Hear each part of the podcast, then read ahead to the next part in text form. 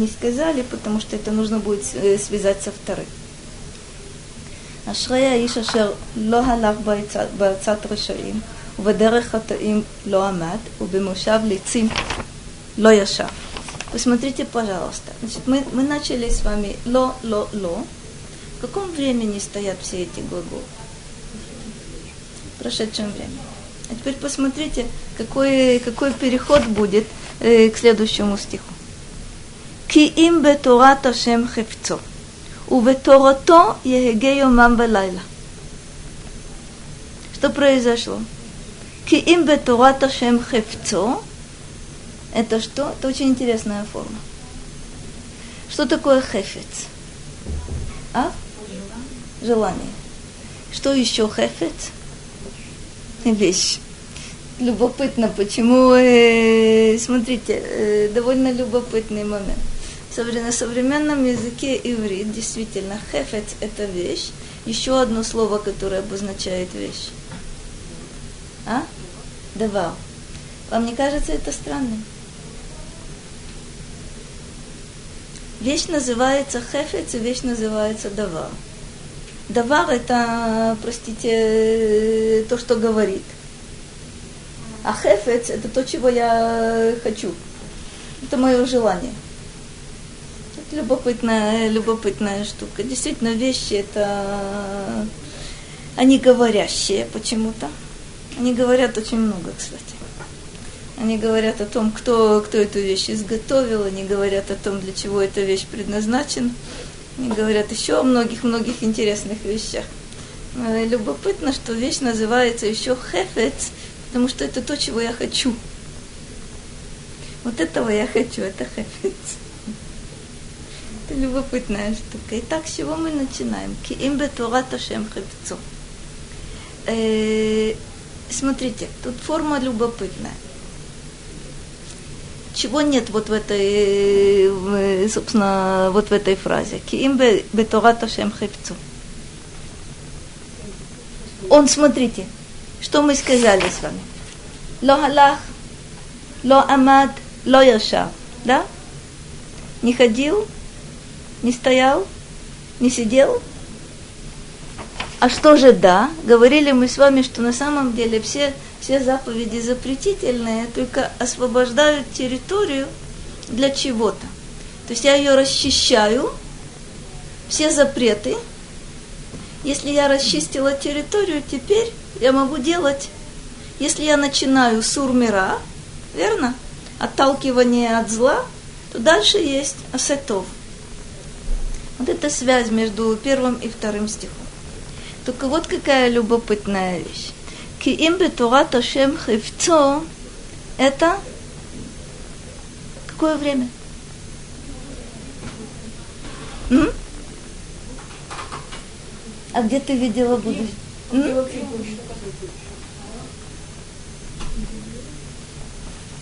Это дальше. У Бетурото Егею Мамлинай. Это, это настоящее. То бишь глагол здесь опущен. Это как будто бы, как будто бы было, было смотри, хевцо – это рецуно. Собственно, вот это его состояние, это сейчас. Если ты оттолкнулся от, э, от зла, то следующий шаг спрашивается, что, чем наполнено твое настоящее. Вот это киим бетурата шем хевцо. Смотри, любопытно, киим означает здесь что? Я счастлив человек, который не ходил, не стоял, не сидел. А что, такое, что такое киим? Это противостояние. Чем же, он, чем же он действительно заполняет, если он это нет, это нет, это нет? Чем же он заполняет свою жизнь? Киим бетурата шем хепцум. Дальше то, что вы видели. У веторатое геомам валайла – это будущее время. Будущее время в Танахе может означать э, непрерывное действие. Оно не обязательно означает какое-то действие исключительно в будущем. К этому будем возвращаться. Употребление времен в Танахе очень интересное, очень необычное. Сейчас смотрите. Давайте посмотрим, о чем идет речь. Что вы видите необычного в этом стихе? Киим бетурат Ашем хивцо у велайла. Что необычно? Давайте я вам подскажу. Йомам валайла – это йом валайла. Йомам валайла, йом валайла. М? Днем не, нет множественного числа. Йомам – это йом, на протяжении дня на самом деле это означает. Лайла – это лайла. Сейчас посмотрим с вами, что такое ЕГГ. Но прежде всего вы наверняка видите любопытную вещь, на которую обращают внимание сразу все толкователи. Смотрите. Посмотрим, э, я вам покажу, что Радак говорит по этому, ободу, э, по этому поводу, пока мы с вами дойдем до достаточно любопытного места. Киим. Ама, вот то, что мы говорили с вами.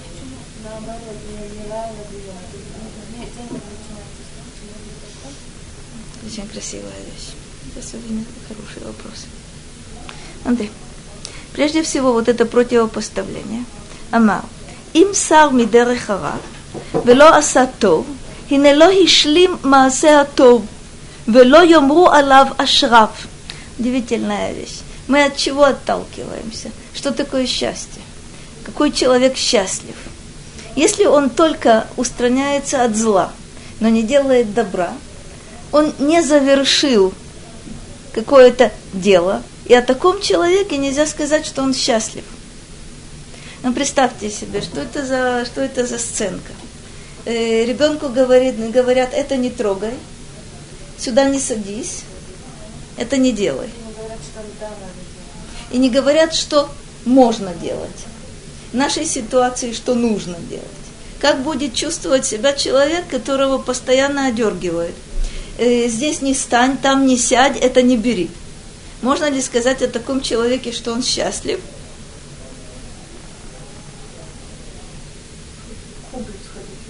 Как? Забавно, почему? Потому что у него только одни ограничения, и он не знает, что делать. Везде, куда он допустим, Очень здорово. Везде будет нет. Очень здорово, везде будет нет. Совершенно верно. Это ситуация, когда ты будешь испытывать массу негативных, э, негативных эмоций. В то же время вполне возможно, что тот, кто тебе говорит нет и нет и нет и нет, оберегает тебя от больших неприятностей. Ребенку не дают э, подойти к, э, к розетке, ребенку не позволяют подняться, э, стоять, стоять на столе, не знаю, право, не позволяют ему еще чего-то. Как он будет это чувствовать, если это исключительно нет и нет и нет, ты совершенно права. Ему будет достаточно плохо. Интересную, интересную вещь говорит здесь э, Радак, что такого нельзя назвать, э, назвать счастливым. Кого можно назвать счастливым? Когда человек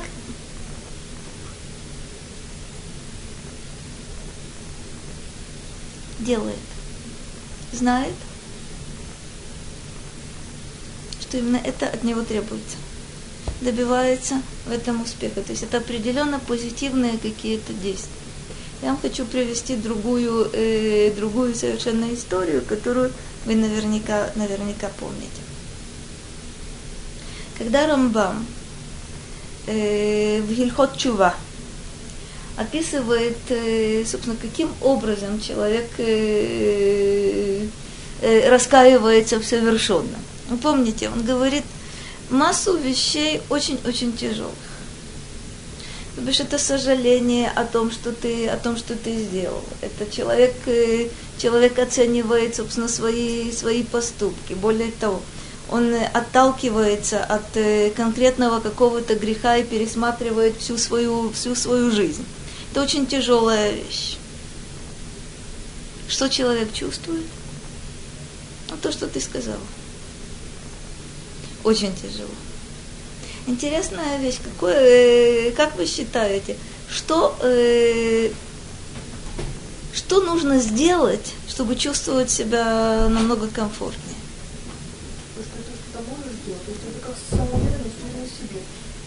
Что, что нужно предложить? Что нужно предложить? Просто что-то делать. Что? Что? Ну, то, что человек может. Очень здорово. Что? Рамбам говорит, делать добро максимально.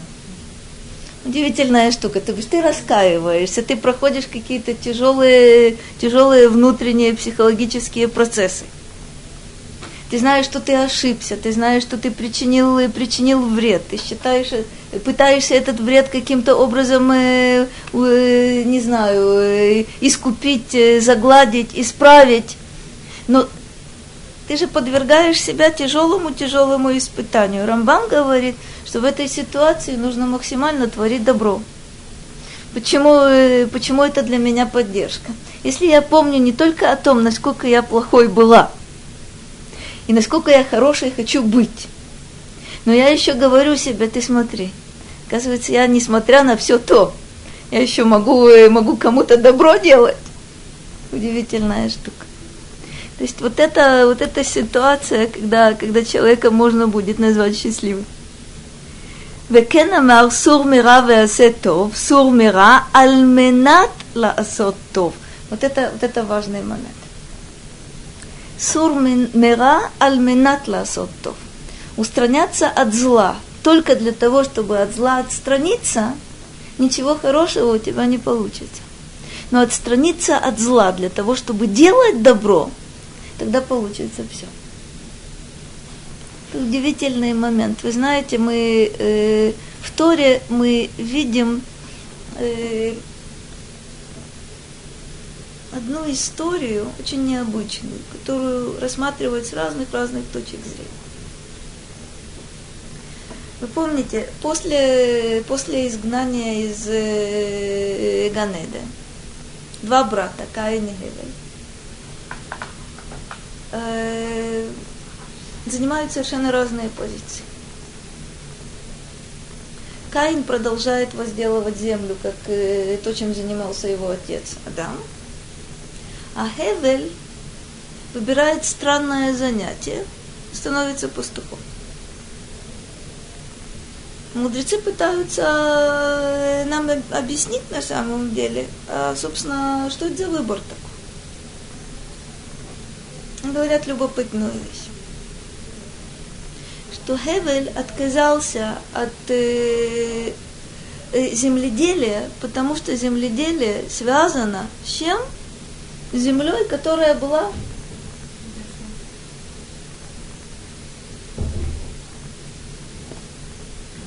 проклята. Почему земля была проклята? За грех первого человека. Что говорит, э, что говорит Хевель? Я не хочу иметь никакого отношения к греху, я не хочу иметь никакого отношения к злу, что я делаю? Уйду от этого. Чем я буду заниматься? Я буду, э, я буду пасти скот, хотя от скота, как мы знаем с вами, до потопа особого, особой пользы не было, поскольку человек, человеку нельзя было убивать, убивать животных. Но мудрецы говорят так, Хевель уходит от э, вот этого занятия, которое дает э, средства к существованию, а именно, собственно, питаются люди до потопа исключительно растительной пищей вместе с животными. Хевель говорит, нет, не желаю иметь ничего общего со злом. Немножко другая ситуация, но очень похожая. В чем похоже? Когда человек только старается отгородиться от зла, не хочу, не хочу, не хочу, не хочу – но нет у него позитивного содержания, честно говоря, ничего хорошего там быть, э, там быть не может. Либо это будет полная пассивность, уход, уход от людей, уход от жизни, уход, э, собственно, от твоего назначения. Будет достаточно непростой, не, непростой момент. Теперь смотрите. Спрашивает, э, спрашивает дальше, дальше Радак. Ну хорошо чем же ты будешь заниматься? Сказано, Ашрея Иша Шерло Халах Эламая Асе. Чем же он будет, э, чем же он будет заниматься? בתורת השם חפצו. ובכלל החפץ הלימוד והמעשה. ולא ייחשר המעשה מבלי הלימוד. Удивительная вещь. Что значит «Бетурат Ашем хевцо»? Это включает, говорит Радак, лимуд вемаасе, то есть изучение и исполнение. Почему? Потому что, глядите, какая формулировка интересная. Вело ехашера маасе мибли алимуд. То есть на самом деле Тора – это то, что дано для исполнения. Почему говорит, э, почему Радак говорит, что бетурат Ашем хевцо, вот это желание счастливого человека направлено на, на Тору. В каком смысле? Это изучение и исполнение, потому что без изучения исполнение никогда, как сказано, ло и хашер. Знаете, как интересно. Он не говорит ло и ие. Говорит ло и хашер. Что такое ло и хашер? Оно не будет кошерным, без кавычек. Проще говоря, это действие, если человек который, собственно, Тору не изучает. Но говорит, исполнить всегда готов. Чем будет его исполнение? Как сказала мне одна очень славная, славная женщина, они, собственно, тоже очень интересная, интересная семья, интересная история. Как они, как они исполняли Тору? У них была, э, была Тора дома – и они ее очень хорошо исполняли. Например, э, с большим сожалением она мне рассказывала, ну разве, разве в Израиле соблюдают, э, соблюдают Песах? Вот мы соблюдали Песах. Ну как же вы соблюдали Песах лучше, чем в Израиле соблюдали? Она говорит, вот написано там ничего квасного. Ничего квасного, значит так. Мы квашеную капусту не ели, квашеные огурцы не, не ели, уксус вообще не употребляли. Я говорю, почему? потому что сказано, квасного нельзя. Знаете, любопытная штука. Человек, который Тору не изучает, а она была уверена, что они, что они знали, о чем идет речь. Открываешь, э, открываешь текст и видишь э, черным по белому на русском языке сказано, квасного не ешьте. Ешьте только присмотр. Поняли? Не поняли. Только если человек изучает, он начинает понимать, о чем вообще-то идет речь. А.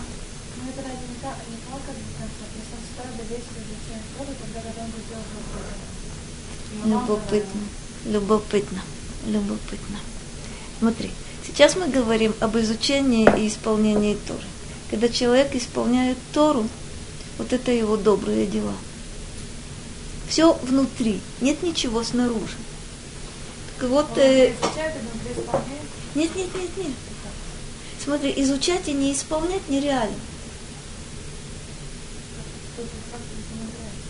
М? Как? Изучать и не исполнять? Ты видела такое своими глазами? Гляди. Смотри, мы с тобой будем изучать все, что связано с храмом.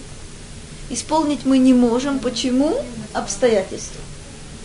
Но если мы с тобой будем изучать Ильхот Здака, и скажем, ладно, мы уже изучили это, как будто бы мы и сделали, это ложь. Если мы с тобой скажем, мы сейчас с тобой начнем изучать э, кашрут, но будем есть, что попадет. Что это значит? Мы не поняли, что мы с тобой изучали.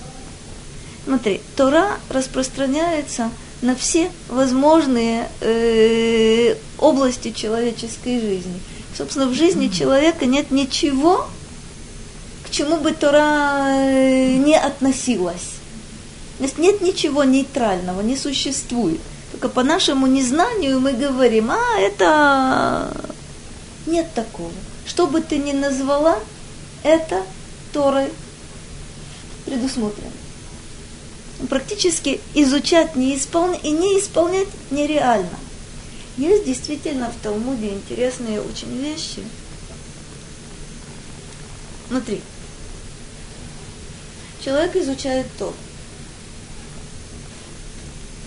Свободен ли он от э, э, заповеди, например, э,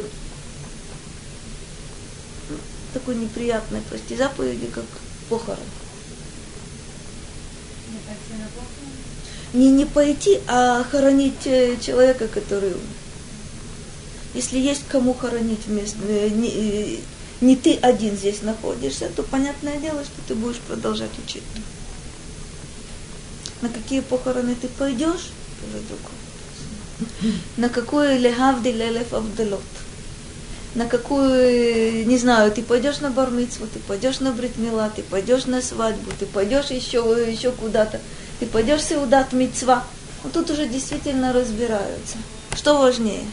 Учить, э, учить Тору или пойти участвовать в том-то и в том-то? И решение достаточно, достаточно интересное в каждом, в каждом конкретном случае. Что касается похорон, то известно, что если некому кроме тебя, то вне всякого сомнения ты, ты оставляешь э, свою учебу, и ты идешь это делать. Почему кроме тебя никто не может сделать? Есть еще масса вещей, которые кроме тебя никто не может сделать. Например, позаботиться о собственной, собственной семье, о собственной жене, о собственных э, детях. Никто, никто кроме тебя не сможет, э, не сможет сделать. Когда, когда как? Ну, ну. Это совсем как. Вернулись. Уветорото, уветорото егею мам белайла, да? Что говорит здесь Радак? Кефель уветорото. Минхага лашон. Это его, это его изначальная позиция, что в Торе есть очень много, в Танахе есть очень много повторов. Почему, почему это повтор? כי אם בתורת השם חפצו ובתורתו יהגה יומם ולילה.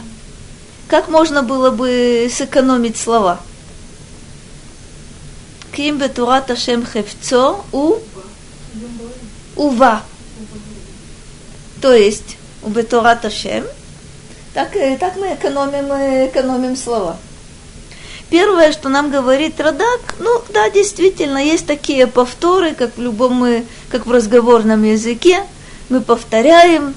Ну, почему? Действительно, есть такое правило, которое мудрецы сформулировали, «Дибра Тора белошон бнеяда». Да?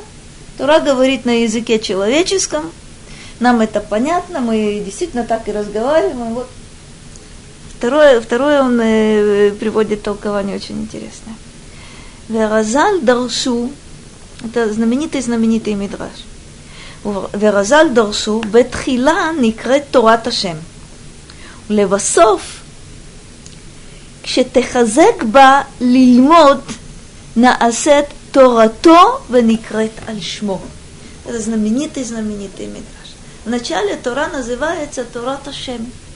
Но когда человек прилагает усилия, когда человек э, посвящает себя изучению Торы, то Тора начинает называться Тора-то, его Тора. Чья его Тора? Того, кто изучает. Вначале это называется Тора Ташем, потом это называется, называется Тора То. Как это понять? Ваникрет Бишмо. Называется его именем. Мы знаем с вами, что мы называем Тору как Торат Моше. Почему Торат Моше? Это Торат Ашем. Он ее учил. На самом деле, ох, как многим Моше пожертвовал для того, чтобы, для того, чтобы эту Тору учить. Смотри, вещь любопытная. Моше учил Тору не так, как мы с тобой ее учим. Поэтому и назвали. Но я, но я даю тебе, но я тебе даю гарантию, что у каждого, у каждого человека не такая, как у Моше, но вот такая есть у каждого. Это называется его именем. Это удивительная, удивительная штука. На самом деле принято, э, собственно, например, мы говорим, э, э, знаю, Мишна такого-то, такого-то. Мишна – это тоже Тора. Собственно говоря, Мишна – это повтор. Да? Это повторение. Видите, удивительный момент. Вот это то, о чем говорит здесь Мидраш, это очень важная, это важная штука. Почему какая-то Тора микроскопическая – то есть то, что я поняла. Муше Рабейну знал и понимал все. От начала до конца. Поэтому вся Тора. М? Муше это да. Смотрите, это, это Шломо не понимал.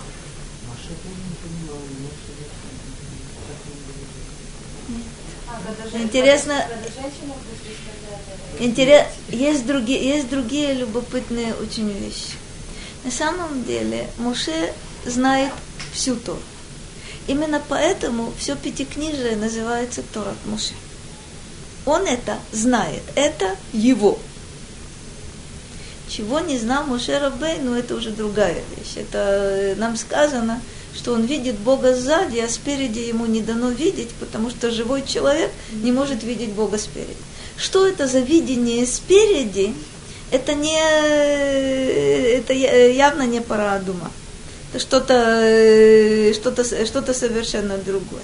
Это что-то, что отделяет живого человека от того знания, которое будет у души.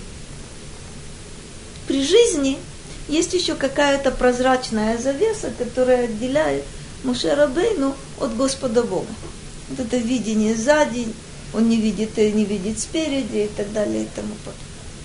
Но что это за Тура, которая называется именем того человека, который его, который эту Тору, э, над которой человек трудился? Что оно такое? Понимаете, есть содержа... очень интересное, очень интересное э, явление. Когда Тура становится содержанием жизни человека. Это смысл жизни человека сколько бы, это, сколько, это, сколько бы этого ни было, то есть у человека, который на очень высоком интеллектуальном уровне, скажем, да, э, высокие, какие-то высокие, очень высокий потенциал. Всю свою жизнь он посвящает Торе безраздельно. Понятно, что он будет знать больше. Меньше потенциал или меньше усилий приложено, будет знать меньше. Это как будто бы получается, эта Тора названа его именем, эта Тора названа именем, именем другого человека. Что это э, предполагает? Это предполагает самоотверженность. Это предполагает, что человек точно знает, что важнее Торы нет ничего. В количественном отношении это разные вещи. В качественном отношении та Тора, которая названа моим именем, это та Тора, ради которой я, э, ради которой я многим пожертвовала, для того, чтобы это понять, понять не только на уровне, на уровне головы, но понять это на самом деле на уровне, на уровне сердца, на уровне э, всего, всего чего угодно. Вот это та Тора, которую, которую я знаю. Также мы понимаем, знание Торы – это не, не формальная э, способность э, процитировать. Знание Торы – это когда человек пропускает через себя Тора в нем, а он в Торе. Вот это его Тора. И не важно количественно, сколько это. Это весь Танах или половина Танаха? Это весь Талмуд или, или треть Талмуда? Вопрос о том, э, а? Жить этим. Что вкладывает человек в это? Что тут, э, что тут еще, на что еще нужно обратить внимание? Это замечательное слово ЕГГ. Что такое, что такое ЕГГ? Говорит Радак, Раши то же самое считает. Белибо. Смотрите, есть такое понятие гигайон халев. Смотрите, в современном языке слово гигайон означает логику. Хеге в современном языке означает звук, цлиль. Эге и цлиль это, это одно и то же. Не случайно здесь, э, собственно, и Раши, и Радак вслед за мудрецами говорят, что Еге это белибо. И э, мы знаем с вами, что, собственно, речь у человека – это один из самых важных инструментов, о которых мы будем говорить в дальнейшем, э, когда мы будем видеть другие мизморы. Э, почему важно сказать, что Уветорато Егеге Йомам Валайла день и ночь посвящена мысль Торе, то бишь это то, что делается в сердце. То бишь, не только тогда, когда ты говоришь вслух, не только тогда, когда ты читаешь, не только тогда, когда ты слушаешь урок, но тогда, когда ты думаешь об этом э, при любых э, добрый, добрый вечер. При любых, при любых возможных и невозможных обстоятельствах. Ты говор, сказала очень хорошо. Почему сказано йомам валайла? Почему днем и ночью? Потому что ночь обычно, э, собственно, это э, э, Давид нам во многих, во многих других местах скажет, что когда человек ночью не спит, это самое, э, самое продуктивное время для мыслей. Но если он спит, кстати говоря, это тоже интересная вещь. Если человек весь день думал о Торе, то есть посвящал э, все свое, э, все свое свободное время и все свои усилия направлял на Тору, что он будет ночью видеть? Какие сны он будет видеть, если у него не будет бессонницы? М? Это любопытная штука. На самом деле мы во многих снах наших мы ночью видим то, чем мы занимались днем. Если днем я обеспокоена какими-то какими проблемами, почти наверняка то, что я увижу ночью, будет отражением вот этих проблем. Мудрецы это прекрасно знают. Они знают, что есть сны, которые...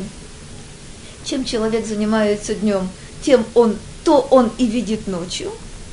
Есть э, сны пустые, на первый взгляд, хотя там тоже есть осколки каких-то каких переживаний, и есть сны пророческие.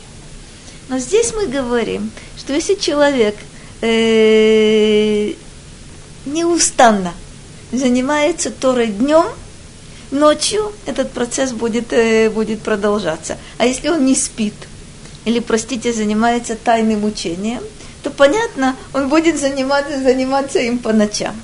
Это тоже очень необычная штука. Вы знаете, почему э, тайным учением занимаются ночью? Это не потому, чтобы тебя никто не выследил. Ну, просто все остальные люди спят и могут спокойно думать, мысли с другими мыслями не путаются. Кстати, э, это здорово то, что ты сказала. Мысли с другими мыслями не путаются. С какими мыслями не путаются?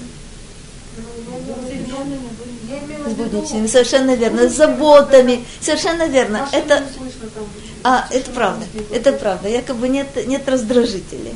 Но помимо того, э, ночь, если человек находится в более или менее уравновешенном состоянии и не сходит с ума по каким-то что мне делать завтра утром и, так далее и тому подобное, это время, когда он действительно может, э, не будет вот этого смешения как будто бы областей, смешения мыслей, как ты совершенно справедливо сказала.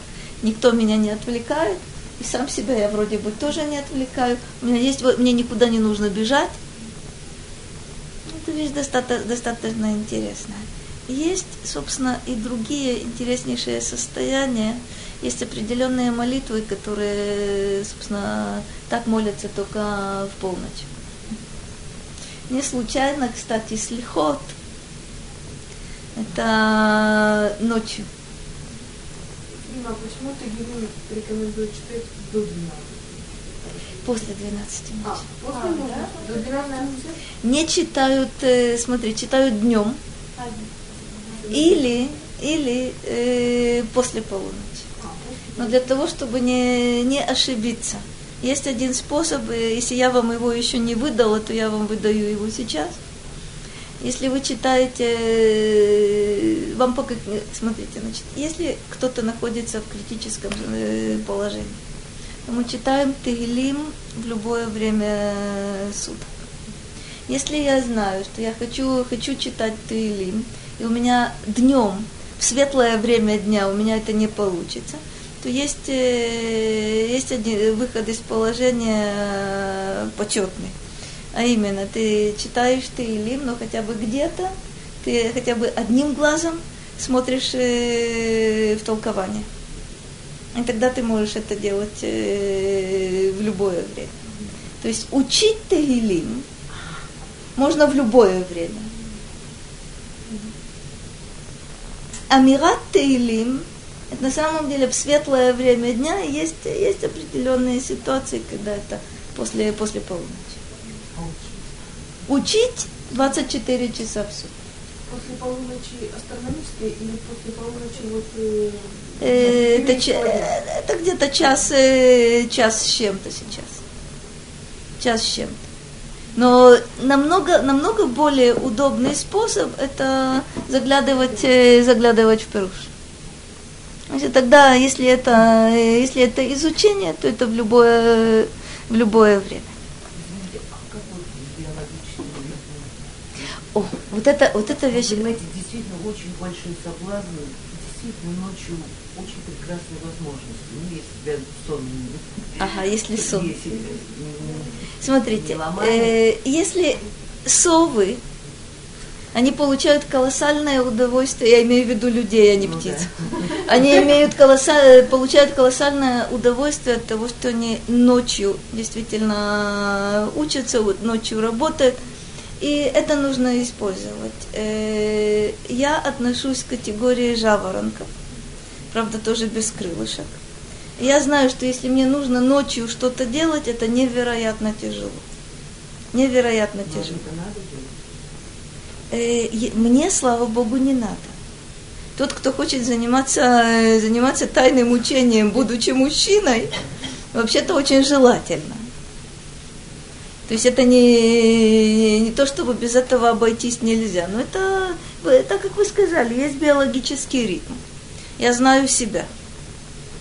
Кто-то знает, что, скажем, если он будет что бы то ни было учить ночью, это лучше усваивается, это лучше запоминается и так далее и тому подобное. Я знаю, что для меня это будет просто мучение. Если приходится, если есть какие-то обстоятельства, я это сделаю. Я помню, был какой-то достаточно короткий период, но запомнился он мне надолго. Мне нужно было записать, э, в смысле работа такая была, мне нужно было на пленку, если бы вы видели, что это была пленка, это были, в это уже, может быть, вы помните, э, были кассетные, кассетные, собственно, магнитофоны с вот этими бобинами. Значит, как, э, причем пленка рвется, когда, когда ей захочется, а мне нужно было, собственно, начитывать книги. И, собственно, не было, не было денег э, нанимать э, студию. И единственная возможность это была, собственно, в определенном месте только по ночам записывать. Значит, э, мне нужно, нужно начитывать книги достаточно большие, мне нужно было просто сидеть часами и начитывать, начитывать на пленку. Я помню, что это настолько, это очень тяжело. Самое забавное, что потом днем, э, днем у меня не было возможности спать. Я знала, что ночью, пока тихо, ты работаешь. Потом, когда, э, когда вроде бы уже, да, можно будет отоспаться, отоспаться не удастся, очень тяжело, невероятно тяжело. Есть люди, которым э, ночью работать очень легко. Угу.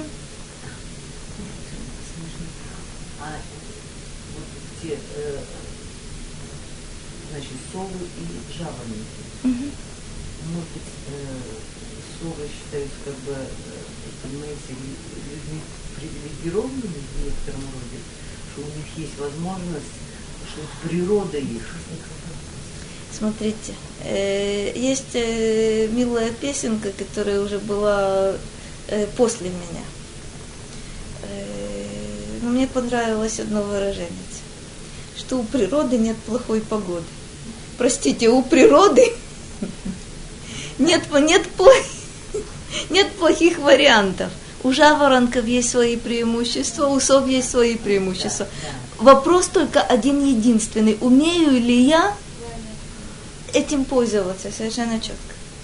У меня есть колоссальное преимущество, у совы есть фантастическое преимущество. Я не знаю, у кого больше. Тот, кто сумеет воспользоваться, у того больше.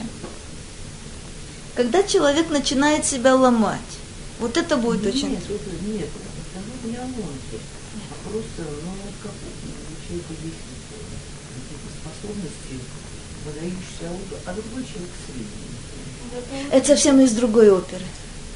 Сова жаворонок – это биологический ритм. Ну, понимаете, вы и тот, говорите, и тот хорош. Вы сами говорите, что наилучшее время собой ночное время, когда оно, сам, оно не может быть таким же продуктивным, как дневное, вот в этом плане. Почему? Ну, день занят суетой, очень, очень много. Это очень И, здорово. Ну, ну, Вам очень ну, ну. трудно отойти от этой суеты, понимаете? От Даже меня зависит. От меня зависит. Правильно. Исключительно зависит от меня. Понимаете, какая вещь? Если я считаю э, что-то жизненно важным, не обязательно мне нужна ночь для того, чтобы этим Да, заниматься. вот какая благодать для тех, которые, у которых природа такая, Это не, это не благодать, смотрите, это не, на самом деле это другая штука. условия. Ведь смотрите, ночью можно, вот это, вот эта милейшая сова, может э, всю ночь просидеть э, перед экраном компьютера. Это же, это же сова может всю ночь заниматься, э, заниматься Торой. Знаменитые, знаменитые описания, которые и вам очень даже известны, что э, Давид спал первую, первую треть ночи, а потом поднимался.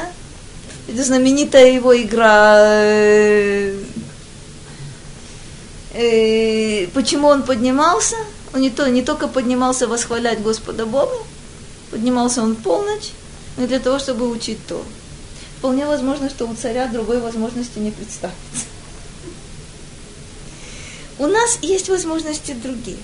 Самое главное, самое главное, я вам просто вы- вынуждена буду рассказать анекдот, который я очень люблю.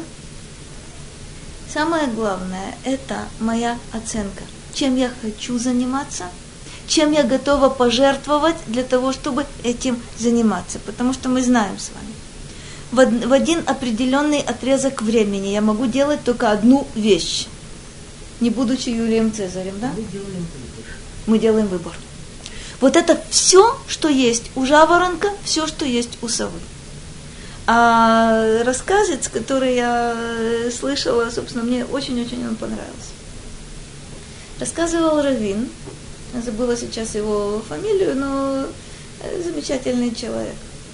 О том, что у него есть приятель. Я вам рассказывала эту сказку или нет? Мне она очень нравится. У него есть приятель, с которым они учились, э, учились э, в Хедере, потом учились э, где-то еще, а потом их пути разошлись. Этот э, про- продолжал учебу, э, получил смеху и является раввином, а его лучший, лучший друг э, э, решил э, по той или иной причине не заниматься. Он э, хороший человек, замечательный человек, соблюдающий человек. У него семья, он, э, есть у него какая-то работа. Он обеспечивает свою семью, все замечательно. И Равин постоянно, почему-то помня по старой памяти, какие у них были замечательные отношения, и он помнит, что в детстве человек был очень, очень способным, все пытался его привлечь, э, якобы, ну, давай, ну, позанимаемся, ну, так, и сяк, и пятое, и десятое. Ну, человек говорит, нет, ты знаешь, днем, днем я должен работать, а вот, ну, а как ночью? А ночью, понимаешь, если я не посплю, ну, я совершенно потом, э, потом никакой, я не смогу пойти на работу. Нет. И так это продолжалось много-много-много лет, пока этого милого приятеля не уволили с его прежней работы. И тогда, собственно, э, этот раввин стал его уговаривать, ну, может быть, ну, сейчас, вот ты получаешь по безработице, может быть, мы сейчас э, с тобой позанимаемся. Он сказал, нет, нет, нет. Сейчас я не могу, у меня заботы, я должен искать работу, как я могу заниматься, если в таком состоянии я не способен.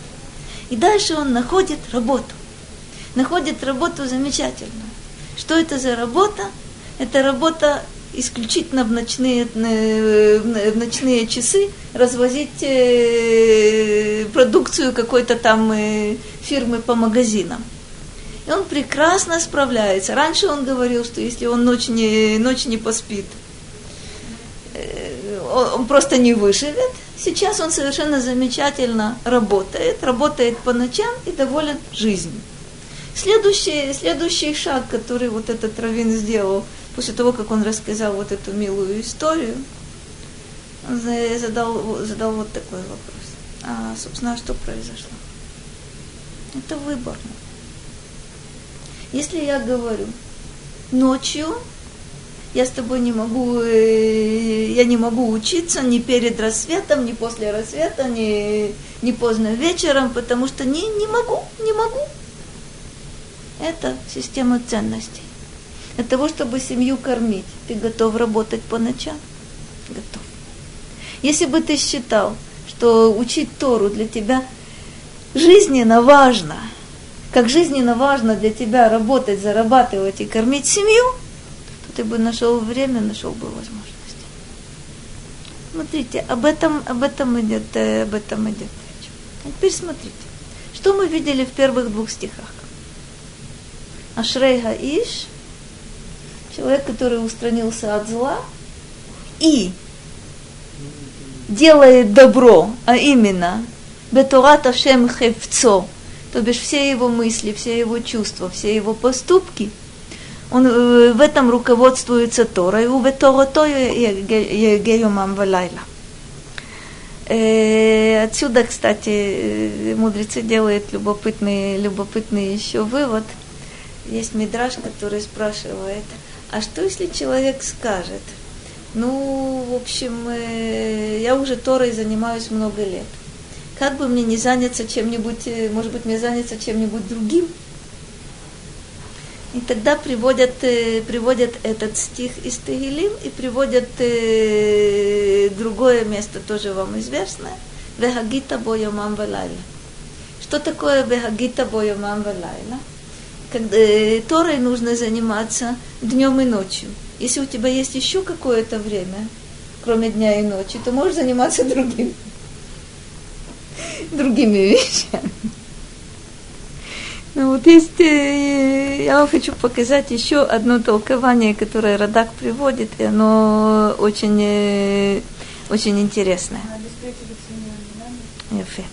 Так вот, есть, есть такая вещь, которую я вам хотела показать. Он говорит, Альдары Хапша.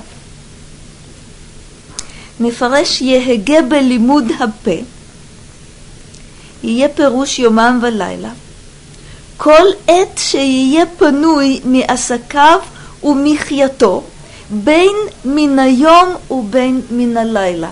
Это очень интересное толкование.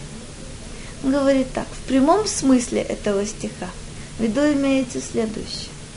Когда ты свободен от твоих дел и свободен от того, что ты заботишься об э, добывании средств существованию – будь то это время свободное днем, будь то это время свободное ночью, ты занимаешься Торой. Это интересная вещь. То есть есть разница.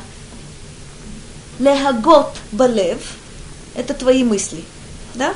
Твои мысли всегда должны, были, должны быть связаны с Торой. Ты бодрствуешь, твои мысли должны быть заняты Торой. Ты спишь, в самом деле они будут заняты Торой.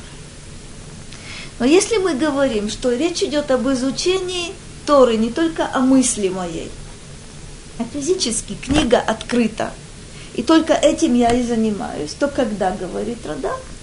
А при первой возможности. Как, это, как человек это обеспечивает? Удивительную штуку. Рамбам, если вы помните, делит э, сутки на три части. Помните? Третий, треть дня работа, чтобы обеспечить средства к существованию. Три дня сон, как правило. Еще три дня. Тора. Это может определенным образом варьироваться. Где критерий? Я должна работать столько, чтобы иметь возможность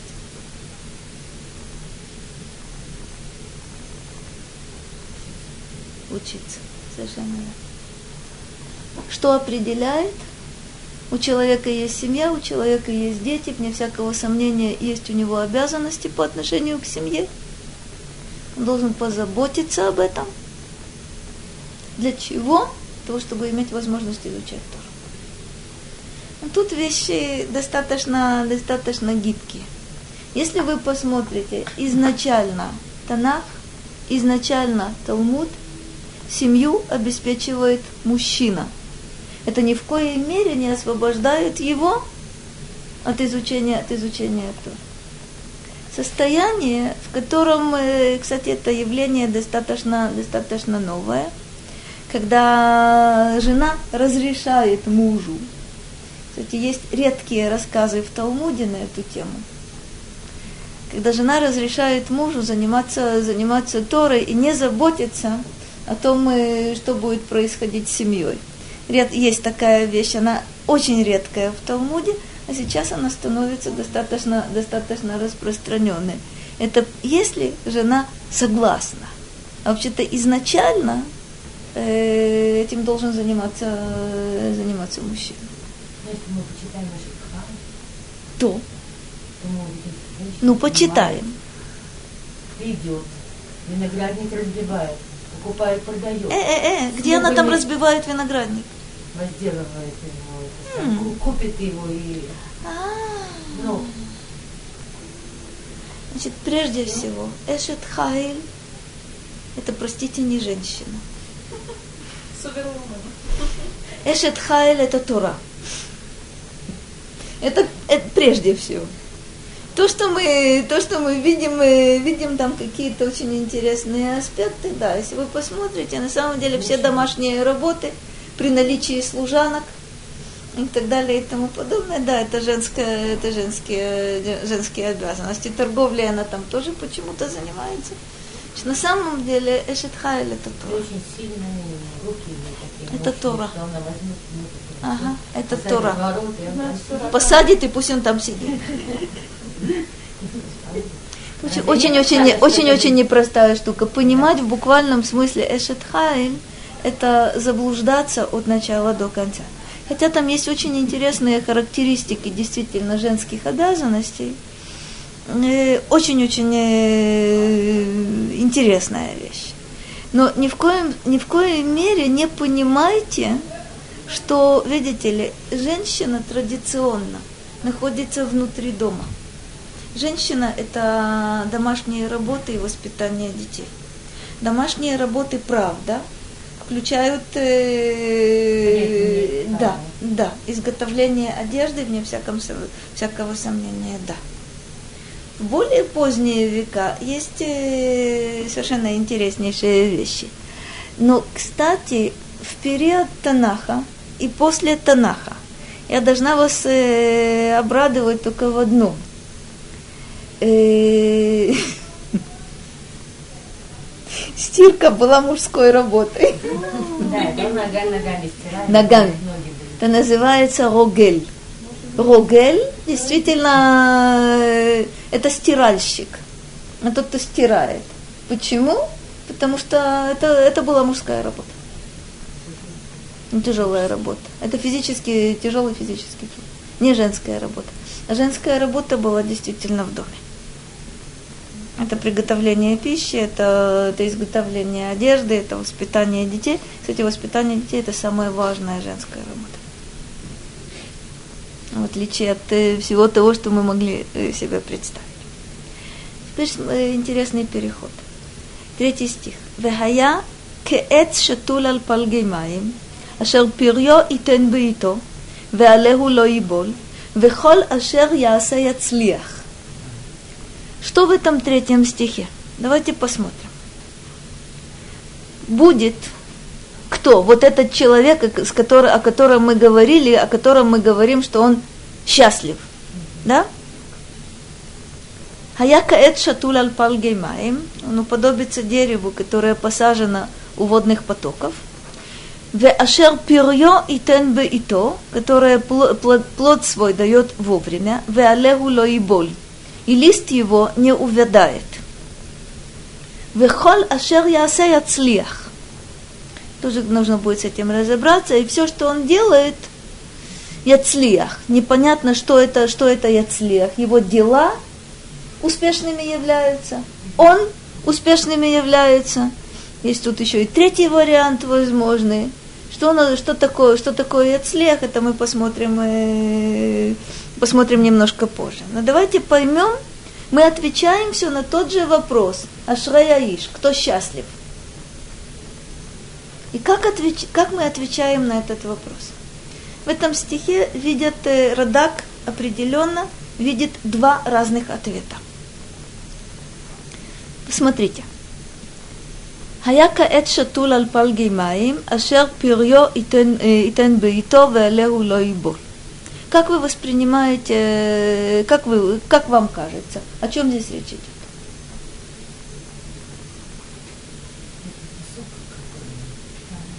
Дерево у водных потоков, плоды вовремя, листья не увядают.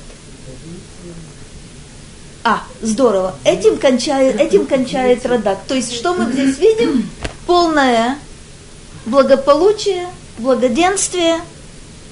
Раз мы начали говорить о том, э, что такое счастье, то мы сказали первые два стиха, чего он не делает, потом, что он делает, что является содержанием его жизни, и дальше, но это в самом конце Радак скажет, это вторая версия.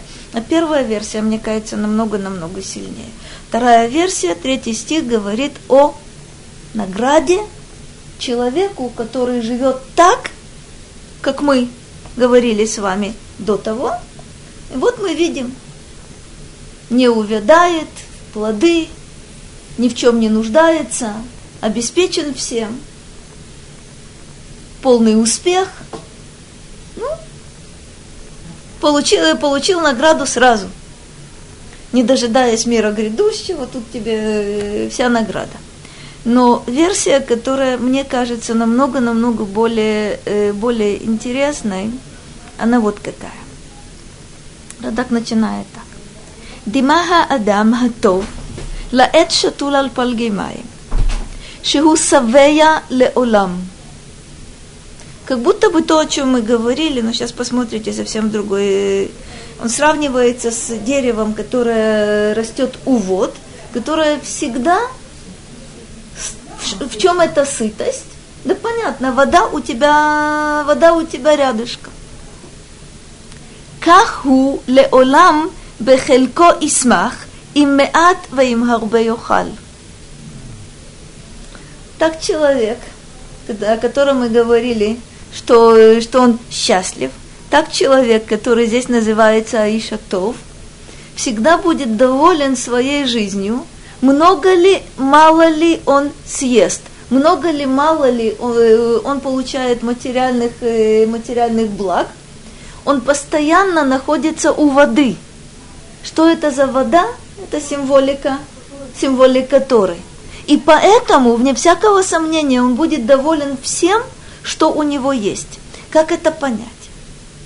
Много ли у него, мало ли у него, почему он доволен? Какого ощущения? Что то, что у меня есть, дает мне возможность заниматься тем, что является содержанием моей жизни. Не хлеб является содержанием моей жизни, не, не средство к существованию является содержанием моей жизни. Это действительно средство для того, чтобы заниматься самым ценным. И тогда ты доволен тем, что есть у тебя, ты говоришь, это позволяет мне делать то-то и то-то и то-то. Видите, как он продолжает. אשר פריו ייתן בעיתו. כי העת שהוא, שהוא במקום צמא, יתעכב ויאחר להוציא פריו, מפני צמאונו. Значит, когда недостаточно, недостаточно влаги, то если и будут плоды у дерева, то они будут, э, будут поздними, будут э, доста- достаточно несчастненькими. Если когда-нибудь вы видели, это вещь достаточно, э, очень-очень любопытная. Есть определенная техника, когда нужно поливать цитрусовые, чтобы они были сочными. Если вам попадаются, попадаются апельсины или не знаю, кто там, клемантины, мандарины, которые нельзя проживать, почти наверняка их э, в нужное время не поливали. И даже плоды, плоды уже есть, но особенно, особенного удовольствия от такого плода человек э, не получает. Но если, если дерево растет при водных потоках, э, будет, будет совершенно замечательно.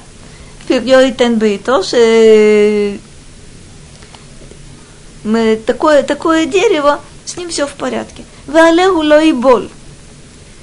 Не, не, не, сохнет его, не сохнет его лист.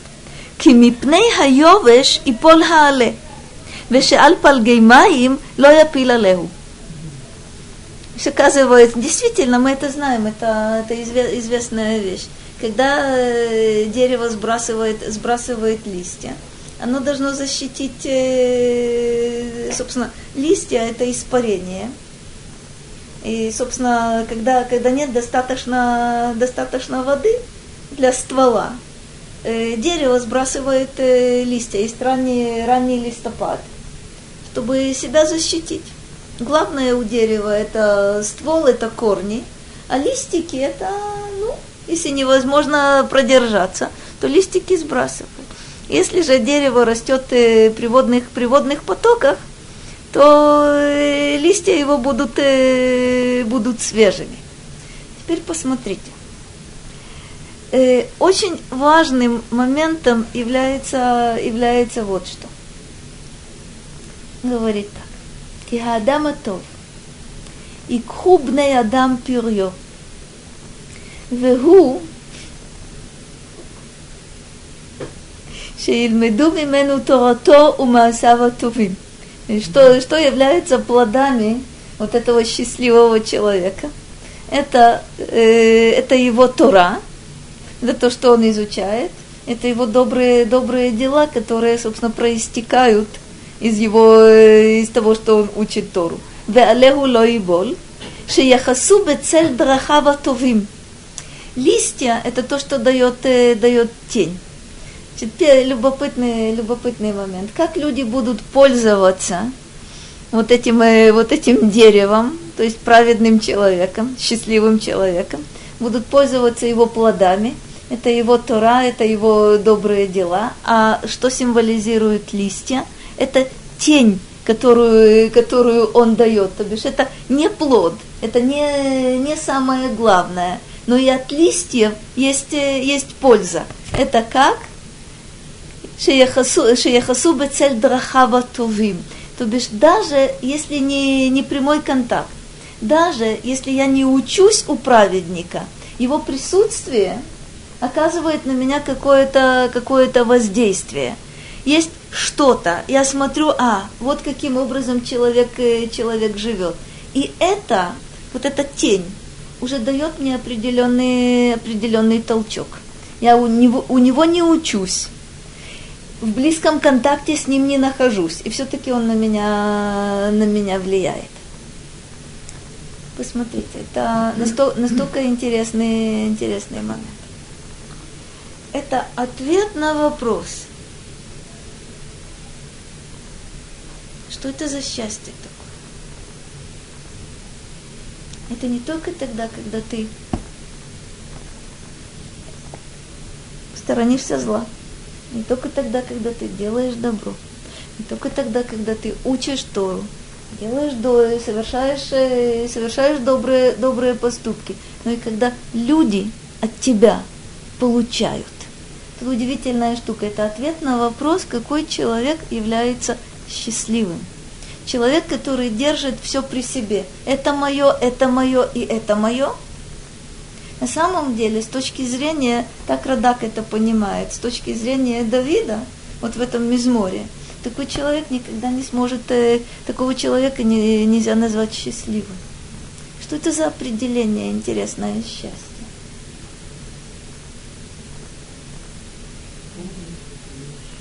Что же оно такое?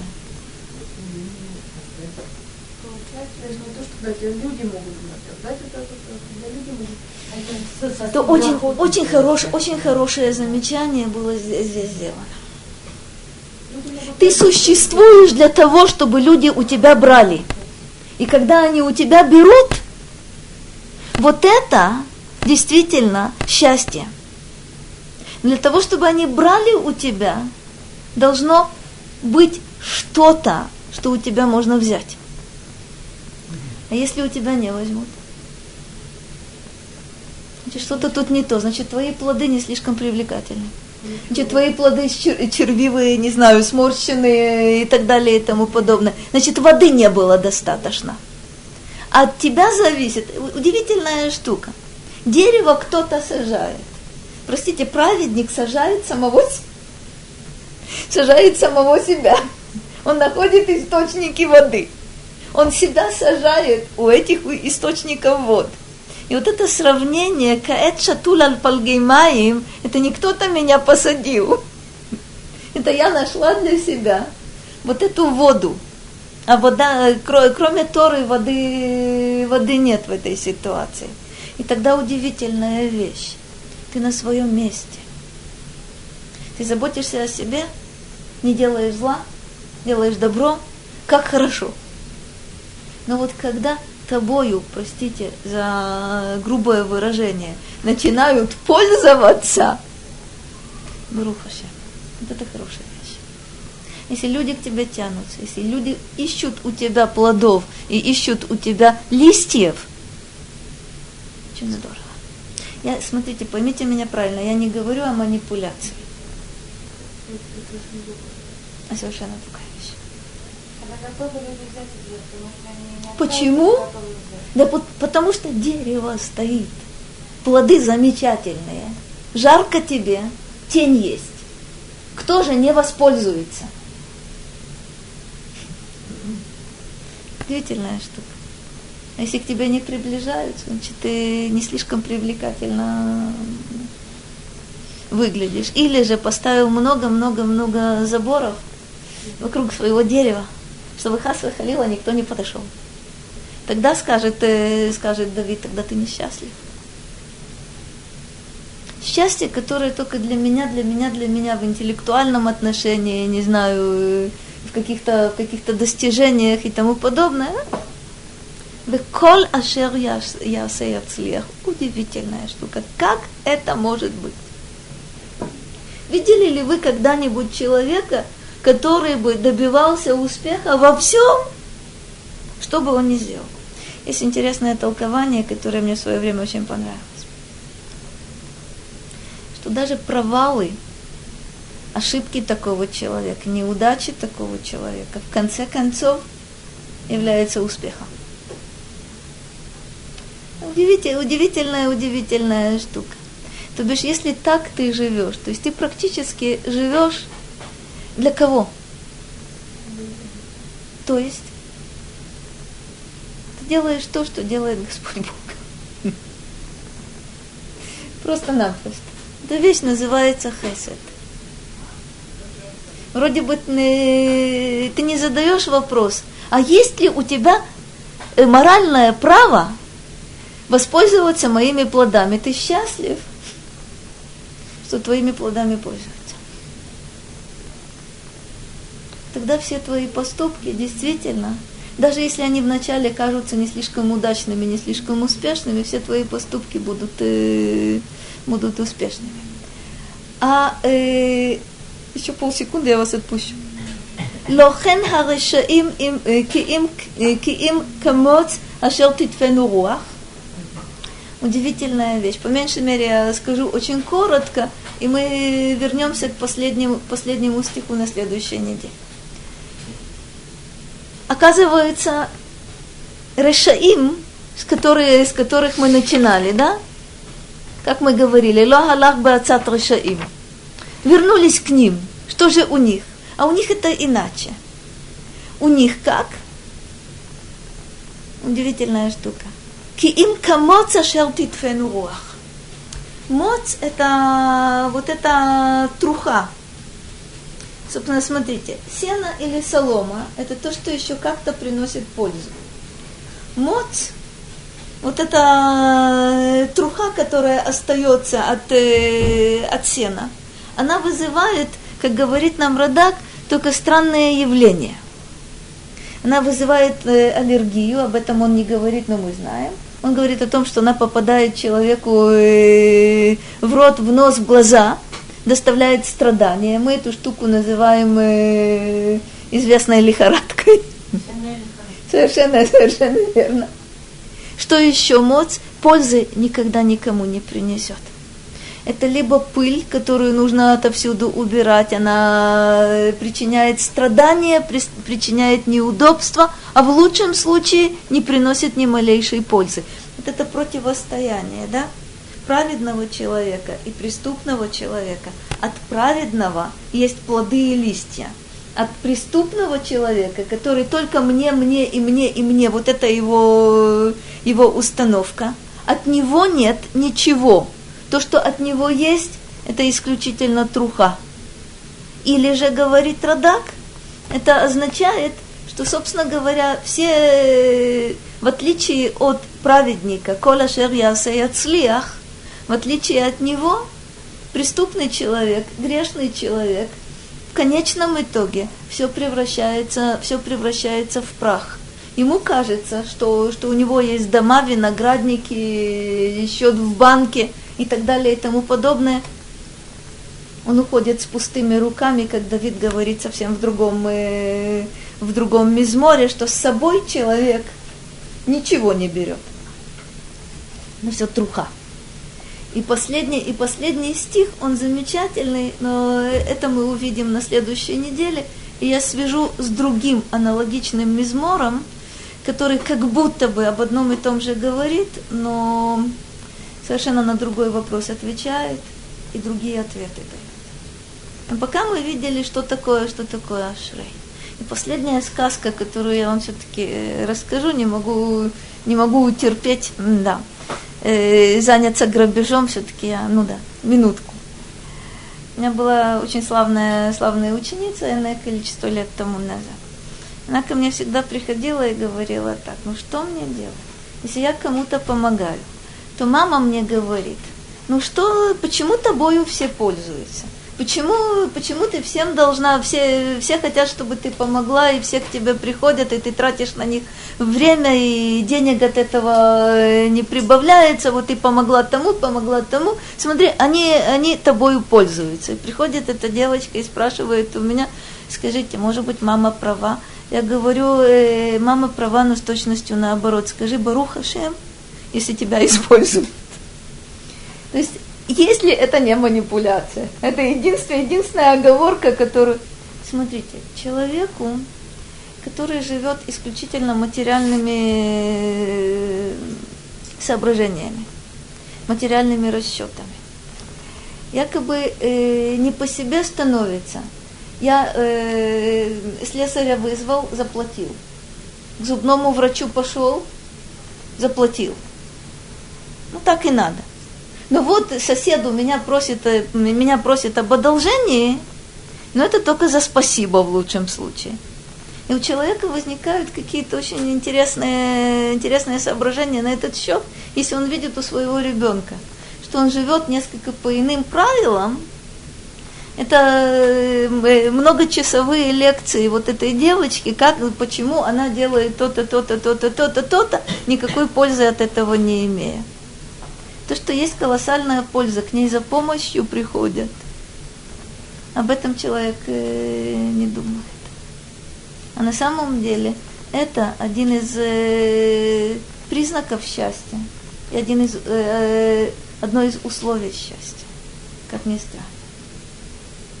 Кстати, любопытно, что праведники никогда не видят манипуляций. Это очень забавная штука. То есть для них действительно счастье, что они кому-то нужны. Обычно не кому-то, а, как правило, очень многим. А я, вне всякого сомнения, у меня да, есть аллергическая реакция на манипуляцию. Это верный признак, что еще много чего нужно делать. Всего вам доброго.